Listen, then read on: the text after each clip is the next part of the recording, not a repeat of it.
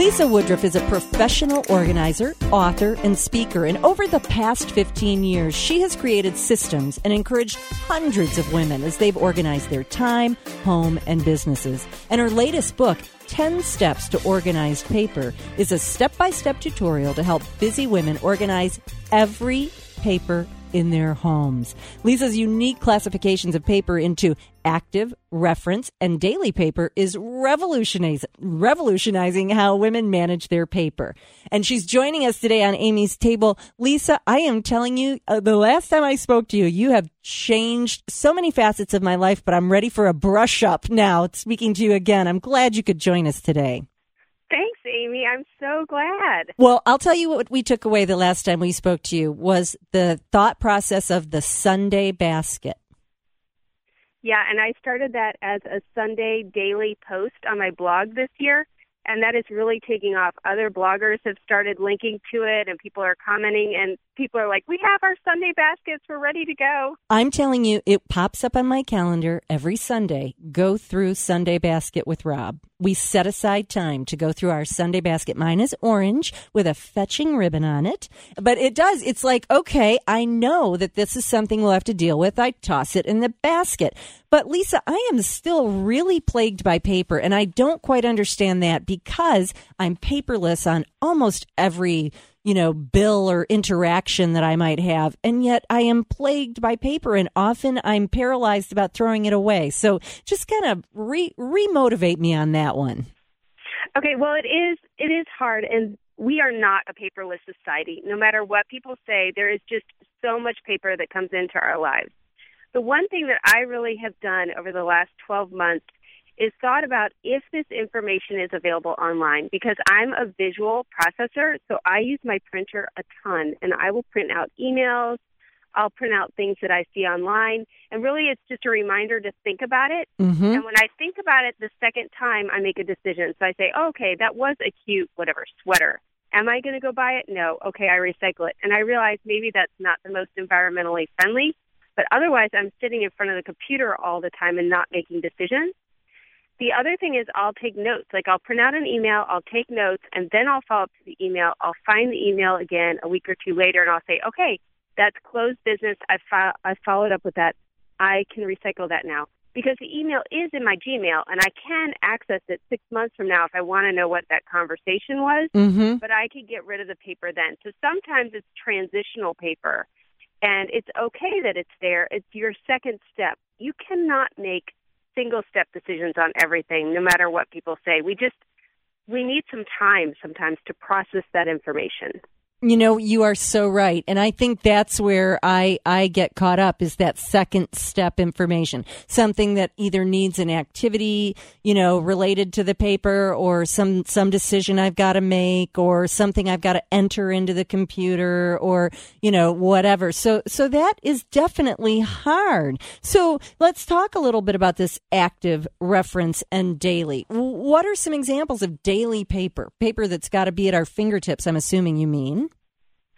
Right. So daily would be the notes to come home from the kids' school, but then have to turn around and go back the next day. Like we get a Wednesday folder at our kids' school. Although I've learned that it is okay for the Wednesday folder to go home on Friday, which is what is going to happen. I'm taking two days to do my Wednesday folder this week because I cannot always process it that night. But that would be a daily paper. Right. Something that's going to come in and go right back out.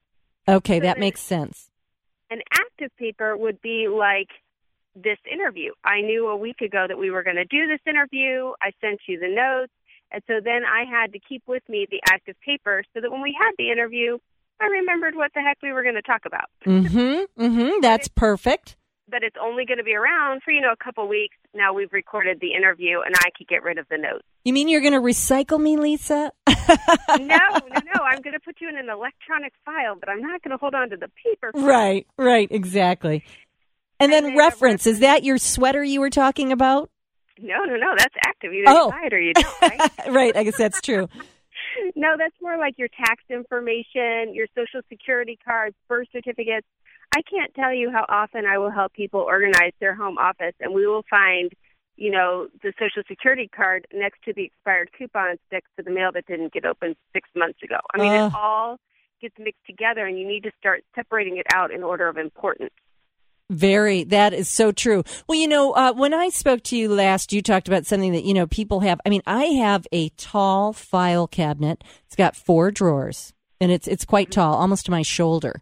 And darn if it's not filled with so many files and yet, when I'm looking for something, I'm thinking, mm, would that be in, uh, you know, my kid's file? Would that be in the college file? Would that be in the? Right. Uh, so you really say with all of, all of that, we're overdoing it too, aren't we? In an attempt to be organized, you can become unorganized. Well, many of us did not grow up in the digital age, so we're over 35. We're used to paper and we're used to filing it so we can access it later. Yeah. People in their 20s don't even have filing cabinets. Yeah. Often I will go in It'll be a fellow person in their 40s and I, and we will attack that four drawer file cabinet in one session, and we will end up with less than one drawer when we're done because it's just not stuff that we need anymore. Yeah. And then in the drawer that's left, we color code the files. So the kids' files are a certain color, home files are a certain color, business files are a certain color. So when you open the drawer, it's already divided for you again by color.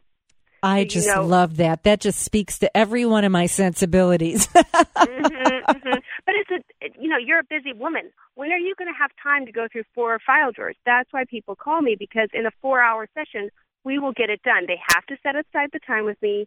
I have the expertise to say it's okay, you could throw that one away, or no, no, no, we need to keep that one, even though they think we don't. Right and then it's done in four hours and they feel so much better. You know, my producer just held up a sign that said they have 10 drawers. I think you better go to his house right away. If you're just right. joining us, we're speaking with professional organizer Lisa Woodruff, talking about her latest book, 10 Steps to Organized Paper. And, you know, Lisa, here's the thing. I totally am emotional emotional about paper. When I see a big pile, I feel overwhelmed. Right. When I have to decide what to do with it, I feel overwhelmed. Um, but when I clear out some, I feel exhilarated. And when I look at it all, you know, in great shape, I feel empowered. So I'm not crazy when you say that there are emotions of clutter. And the first one's excitement. So talk to me a little bit about the excitement behind clutter. well, I think that all of us, not now, because you know, it's very cold, but soon it will be spring. I promise it will be spring, right? It better We're be. Have seasons again. okay, so it will be spring, and there is just something about spring that makes every person want to get organized and want to get rid of stuff. It's just the natural flow of the year that you get really excited and you have this huge plan, and you're like, I am going to organize this entire house in three hours and you know then you get overwhelmed if that doesn't come to fruition. But you can spend a lot of energy. That's how yard work gets done. That's how gardens get planted. That's how the right. cleaning gets done. Is because you have this excitement of the moment and that propels you into getting organized and, you know, I say that take that, don't wait for spring. Use this as something to do in this dreadful winter and get going on your paper. You will feel excited. An energetic change. Now, this is almost along the lines of a little feng shui or something like that, but I think it's really true. Clutter makes me anxious. The energy it brings in is, is stressful and organization is calming. Right, the end result of organizing, right? Right, right, right. The end result, like I do. Yeah, exactly. So, energetic change was, is very similar to the spring cleaning change, but it's fueled by you're about to have a baby, or you're about to get married, or you're about to move. So many people who have moved or who are moving call me. That's probably 50% of my clients because they're like, we are not moving this stuff. Right. So let's get it organized. Or we moved five months ago and I still don't know where the dishes are. Can you please help us with unpacking? and not just unpacking, but how do we use this new space most efficiently from the beginning? Like I did a job yesterday and the mom had me in because she has four children. She's a single mom, four children, and she wants the day the children walk into that new house for the systems to be in place. So smart. Figure it out for a month and then have to retrain her children. So, so smart. energetic change. Yeah, and that is brilliant, you know, and that's it. Sometimes you feel like you're in too deep. You don't have to move to be able to achieve that. You might need Lisa to come over and help you, but you don't have to move to achieve it. But if you are moving, oh my God, that makes perfect sense. Well, you know, there are more of these, and I'm afraid I lean toward it a little bit myself than we like to admit as the ADHD mom. Tell me about the emotions behind that. Oh, I tell you what, my heart just goes out. I do not have ADHD, but I have a lot of family members that do, and and the majority of my clients do. And the number one thing that I think resonates with people who have been diagnosed with ADHD, often in their late 30s and 40s, is that they feel that they should be able to do this on their own. Like there is something wrong with them, that they cannot keep this house more orderly. And what I will always say to them is, why? Like, like you're often it's somebody who's gifted in nursing or counseling or someone with that kind of a bent. Right. Who's really good at listening and they're good at, you know, being with people. I, I'm not so much. I'm good with, you know, like analyzing the situation, coming up with a plan and putting it in action. I'm more like a doctor, less like a nurse. Right. And when I say that, then they go, "Oh, that's true." I'm like, "Yeah, I'm not the person you want to call when you want to talk for five hours about your next chemo thing."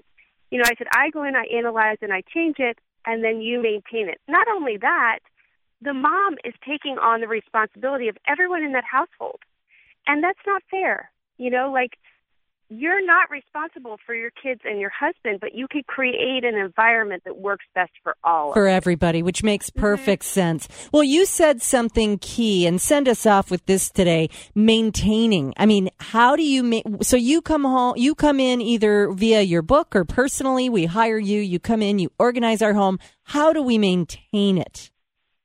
So that is the number one thing. Organization is not a destination, it's a process. Mm one of the things that I notice with my clients is that the way I organize every house is individualized. So I really do organize it based on how they use the space and the goals of that family. And it does stay organized. Now there's a maintenance to it where you have to like keep going through the papers as they come through your house every day. But I am amazed. I will go back to some houses a year later and they will say, "Oh my gosh, it's all not working," and I and I say, "Oh no, like did we do it wrong? This has never happened to me." And I'll show up at the house and I'll say, "Well, all the areas we organized are still working. The areas that are not working are ones we never got to." like, oh yeah, I guess you're right. So it does stay organized when you have a professional come in and analyze and help you make the situation work best for you, but not if they just buy you know, a new closet system and put it in for you. That won't work. They right. have to be an organizer that's going to listen long enough and analyze how you use space and set up a a space that functions the way you function, it will be maintained easier. Well, I'll tell you, you can find so many tips at Lisa's website, which is organize365.com. You can find lots of great tips for your paper in her book, 10 Steps to Organize Paper. And I'm going to put a link to all of Lisa's tips on amystable.com. But Lisa Woodruff, thank you so much. I'm, tr- I'm telling you, you inspire me no end. So thank you for joining us today. You're welcome. Thanks for having me. You're listening to Amy's Table. It's Amy's Table. A girl's guide to living. With Amy Tobin on Q102.